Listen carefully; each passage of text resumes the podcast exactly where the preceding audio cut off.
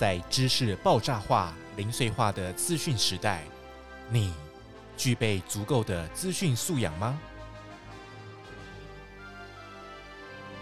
就让我们跟着杰夫一起来听《放心游网》，启动你的数位思辨力吧！各位听众，大家好，欢迎收听《放心游网》。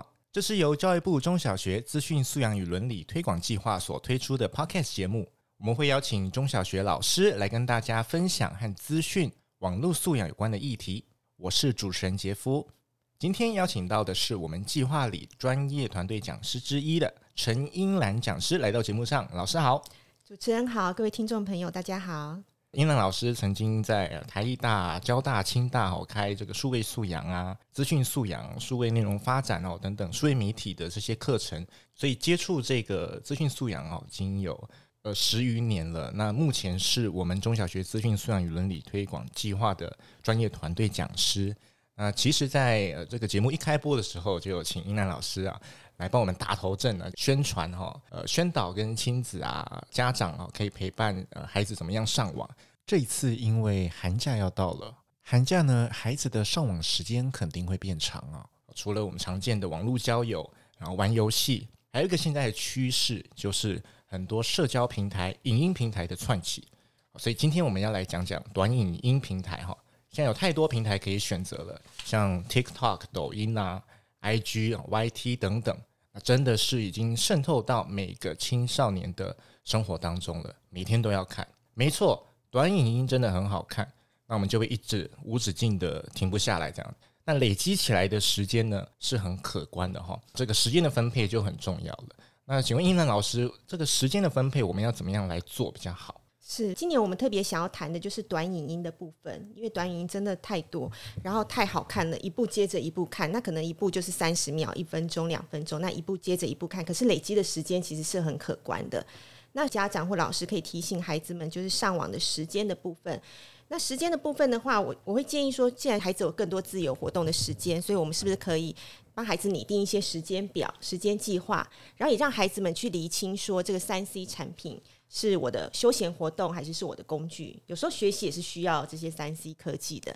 那休闲娱乐也是，所以让孩子们去安排一个计划表，陪孩子一起安排，而不是我自己一个人拟定好，说你今天或你这个礼拜就是要做这些工作。嗯、那对孩子来讲，可能也会很辛苦。那跟孩子让孩子去规划说，呃，他今天要做的事情，比如说今天要写的作业，今天要学的英文，今天要练的钢琴，之后他的休闲娱乐就可以是。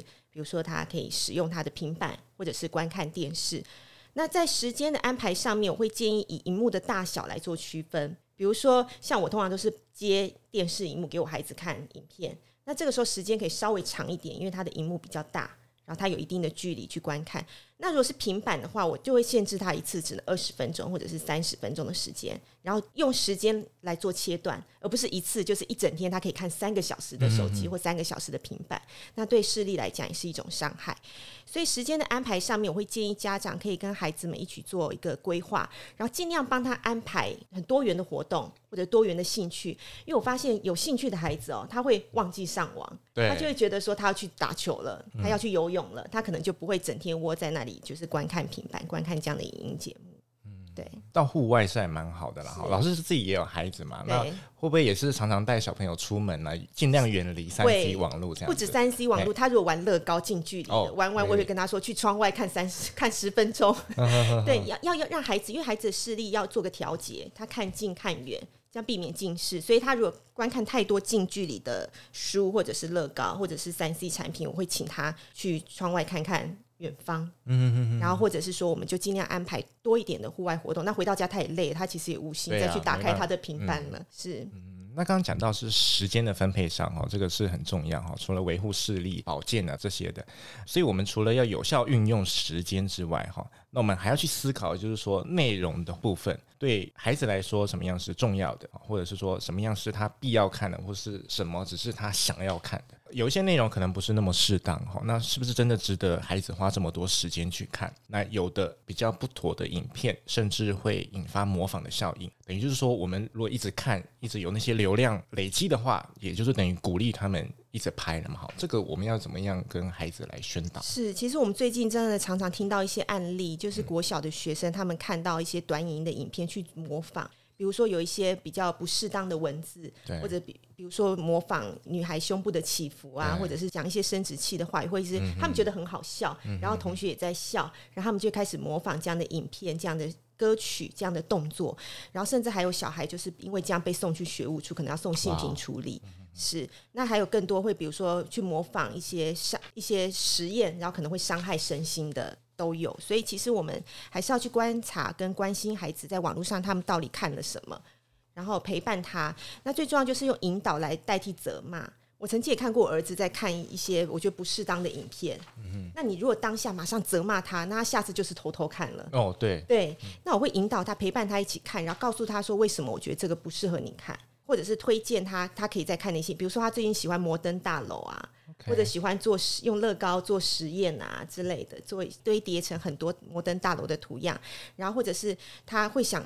我儿子最近也是国小一年级，他竟然想当网红，嗯、然后他就开始想要、嗯、想说怎么剪辑影片，嗯、那他就会去查剪辑影片的一些内容。那我就我看到他在查那些影片，或者是他看我觉得好的内容的时候，比如说介绍台湾在地文化小吃，我就会很浮夸的鼓励他说：“哇，你怎么找到这么棒的影片？我跟你一起看。”那也许暑假我们就去台南找那个小吃、哦、去吃，嗯、对，那就请他推荐一些影片，然后顺便了解说他到底在看什么样的内容，然后也顺便引导他说知道说网络上。其实有些内容不是那么的适当，然后我也会告诉他说，像国外最近有很多一些很暴瘦的网红，很瘦的网红，或者是整形整的像芭比娃娃的网红，然后有些小朋友就会模仿他，哎，就开始不吃饭了，然后或者是想要存钱去整形，其实那都是很不适当的，对小孩子在发育的阶段是很不适当的行为，所以我会告诉他说，哎，现在有这样的一个情况，你你就是不要看这样的影片，然后陪伴他，知道说现在可能有什么，那你看到说你要记得跟妈妈讲，可能会很可怕。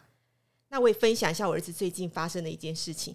他其实他的 YouTube 的账号都很干净，就是看的，因为都是我陪他看。可是有一天就突然间跳出一个很可怕的、比较血腥的影像，他看到他就马上关掉了。那我也也看到那个缩图，我也吓到，我也关掉了。就不知道为什么，就是推播出这样的影片出来。那他就两三天就不看那个 YouTube 了。其实这也是好事，他就不看了。对对，但是他就突然间跟我说：“妈妈，我想到一个方法，就是你帮我去我的 YouTube 账号里面去清空我的浏览记录。”对，然后去帮我取消追踪某些账号，然后我们就再让这个 YouTube 的账号再干净一些。对，那我也会建议家长们可以陪孩子们去看。那我的做法是，我会给他一个干净的账号，他的专属账号，不是爸爸的，因为爸爸也许看什么我们不知道，或者是我看什么他不知道，或大人看什么，所以我们给孩子一个干净的平板或干净的账号，让他在观看的内容推播给他的时候会稍微干净一些，会单纯一些。对，然后陪着他看，让他有一个警觉说，说这个影片好像怪怪的，这影片好像不是那么适合我看。然后甚至陪着他去知道说，你看模仿这样的影片会有什么样的一个后果？因为我发现对小朋友来讲，送学务处是件很严重的事情。对，他们听到那些处事就很紧张。对，那一一开始那个小朋友，我接触到那个案例的小朋友，他模仿就是一些胸部的起伏，然后他觉得很好笑，因为同学也在笑，因为抖音上面有类似的影片，然后他就被送去学务处。他一开始也觉得，哎，怎么会？就这样被送进学务处，后来请家长来，对，都他们都会知道的，对对对。然后后来才才教育孩子们，宣导孩子们，这样的言语跟动作其实是很不适当的。对，他才知道有那个警觉性，才知道说原来不行。所以我们还是会提醒孩子们，比如说像隐私处，我们不能给别人看那些比较隐私或不雅的话，我们也不要说出口。对，不是那么好笑。老师真的把那个孩子教得很好。你刚刚说那个，哇，他一看到那些啊怪怪的影片，他马上就关掉。哇，他没有一个好奇心存在吗？没有，他就是吓到了，他也没有想到说他会跳出说推播给他这个影片。然后我因为我大部分时间。我会让他看的时间，我其实也在旁边。比如说我在厨房忙，或我在客厅做什么事情，嗯、所以我会瞄他看什么。这也是提醒家长嘛，不要让孩子们自己躲在某个角落看平板，因为你会不知道他看什么，甚至也避免让孩子戴耳机听，因为你会听不到他播的是什么样的影片的音乐。所以我都其实我都有在看他在做什么，然后他就有那个警觉。所以我觉得要让孩子养成这个警觉性，其实很重要。嗯嗯。对，然后刚刚就有讲到网红的这个现象，现在很多小朋友是要想要当网红哈，就是作为他们未来的梦想。那老师，您刚刚说您的小孩也想要，就是也有这个想法，是。那您大家比如说去台南的时候，他有真的是拍影片，大家试试看吗？他热衷于开箱文 哦，他是喜欢、那个、就是当有一盒乐高给他的时候，嗯、他就说：“妈妈，你帮我拍。”我就跟、okay. 我会开适当的开始教育他说：“ okay. 你知道网红都有脚本的，你要先想一下，你你要拍什么样的影片，拍什么样的脚本。”他就会开始想：“说、嗯、Hello，大家好。”然后就开始开始在那边想，然后最后他会讲说：“请大家记得按赞、点、oh, 订阅、开启小铃铛。”我就我听到我也笑场了，我想都没想到他会知道这一句。但是我觉得网红这个梦想对他来讲，我觉得也有教育意义在。是，因为我会在他看影片的时候，因为有些他，比如说他看一些短影音或 YouTube 影片，其实有一些电玩游戏的实况转播。对对对。对，那有一些很血腥、暴力，或者是一直这样讲脏话的，我就会不鼓励他看。我就告诉他说：“你看他们为什么要一直讲脏话？这样子，要是有人模仿这种暴力行为怎么办？你如果看的话，就等于是给他鼓励了，他就一直拍类似的影片。那你就不要看，就不鼓励他，他就乖乖就不会看类似的影片，然后他就会想说，那我要拍一个什么样的影片是可以比较有正面意义的，不是那么负面的，对。那我们可以怎么样提醒孩子花短影片的短影音的注意事项的啊？是不是有这个停看听这几个步骤？是我一直都提倡停看听，因为我觉得停这个动作很重要。就像我孩子马上就关掉电视了，因为他吓到了停这件事情。所以我们通常会让孩子养成一个感觉，就是怪怪的，这影片好像不是那么适合。然后他开始讲一些脏话，他开始丢那个 Elsa 那个卡通人物的动画，然后或者是这不是正版的佩佩猪，然后你就会知道说他不知道他会做什么。真的很多。这种恶搞影片，然后我也告诉他说，其实我们也不知道这些网友们做这些影片要做什么，他可能是要吓你，或者是要恶作剧，可是他真的会吓到一些小孩，我们就不鼓励他看这样的影片，所以就是要让他有那个感觉，就会觉得说怪怪的，然后要停下来，然后停下来有一个很重要的事情就是。很多孩子在暑假的时候，他也有梦想当网红，他就开始想要拍影片或上传影片。没错。所以当上传这个动作，我都会跟孩子说：当你要上传或传送这个动作之前，停这个动作很重要。你至少停个三秒，想一想，真的要传上去吗？会有谁看得到？那有些孩子就回我说：我放在 IG 的即时动态啊，因为二十四小时就消除啦。可是毕竟它是公开的，对，你可能会被截图，或者是把那个影像截下来，所以并不是说你消失了就没事了，而是它其实会一直存在着。所以停这个动作其实是很重要的。还有有一些孩子他有自己的账号，呃，IG 账号之类的时候，那也有人会传讯息给他说想要跟他交朋友。你可不可以给我看看你的真实的样子啊？陌生人嘛，对你的身体啊之类的，有时候是陌生人。可是陌生人当他跟你孩子谈心谈情谈了一段时间之后，你孩子就会觉得我跟他真的是很要好的朋友。我甚至有些女生跟一些男生就是会觉得说我真的很喜欢他。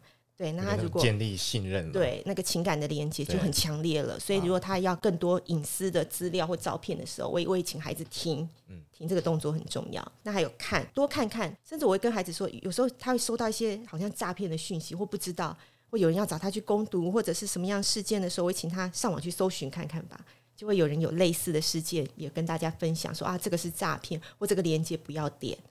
那有一些网，有些陌生人加你为好友，你也可以搜寻他的账号。嗯，看看他账号有没有用在其他的地方，或者是在网络上面有没有发表什么样的一些言论？对对对，对，可以多看看，多搜寻，然后多了解一些网络安全设定。像我儿子居然就会跟我说：“妈妈，你去帮我把我的浏览记录清空，这样我就看不到。嗯”他说他有一天对，有一天看到有人分享这样的 设定，对，对，对，就是多看看，多去学习类似的设定，然后去学习说我要停下来。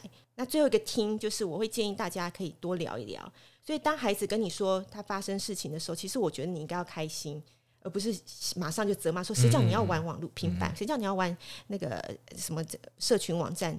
就通通没收。”这样你会让孩子以后不敢跟你讲说他发生什么事情。对。所以，当孩子先跟你讲他发生什么事情的时候，请你先听。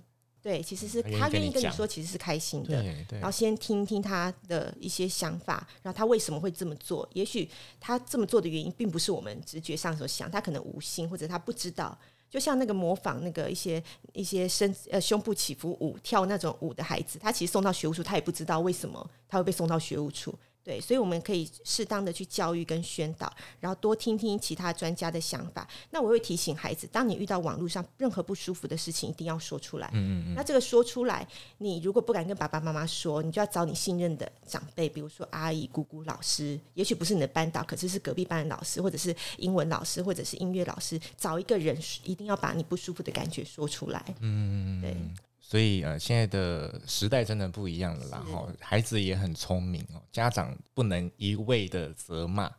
这样，如果假设他们叛逆期，他们就变成说，他们还是会看呢、啊，但变成说偷偷看，然后都永远不会再跟你讲了。是，我觉得在这个智慧时代，我们家长也是要慢慢学习一些智慧的 处理方式。嗯、然后家长的陪伴也是很重要，是这真的很重要。因为很多家长现在都是工作很忙，然后都是忽略了孩子的网络行为，然后都是发生了什么事情。对，家长才知道，而且我们，而且常常是发生了一件大事件，我们才知道。那我们通常不乐见于这样的情况。嗯嗯嗯嗯。然后刚刚呃老师讲到，就是说浏览器的这 cookie 啦哈，这个浏览记录等等哈，其实也要是适当的去做删除跟处理。因为其实现在演算法太厉害了，是。它都会根据你诶打过的字啊、搜寻的记录去推荐呢、推播这些相关的内容，对。对，然后或者是呃影音制作者去买广告哈，让这些影片在更多地方曝光这样子，所以呃这些都很可怕哈。那家长、老师或一般民众哈，也可以利用现有的资源提升我们个人网络素养，比如说教育部资讯及科技教育司常年就致力于孩童网络使用的安全的宣导。然后成立资讯素养与认知网站，我们制作宣导动画啦，不定期制作相关呃网络安全的文宣，还有发布这些新闻稿哈啊，上网的使用规则哈，让老师跟家长可以参考下载，然后呢跟孩子共同拟定上网的规则，都希望透过这不断的宣导，让老师跟家长多多留意孩子的上网，让我们建立一个安全上网的环境，培养孩子的自信心，还有强壮的心理建设。如果各位听众对今天的主题有什么想法或建议，欢迎您留言给我们哦。您也可以关注我们教育部资讯素养与认知网，我们会不定期的更新，提供更好、更优质的内容给大家。我们是放心有网，谢谢英兰老师的分享，谢谢大家。我是主持人杰夫，谢谢各位听众今天的收听。就像刚刚英兰老师讲到，别忘了按赞、订阅、分享并开启小铃铛哦。那我们就下次再会，拜拜。本节目由教育部赞助播出。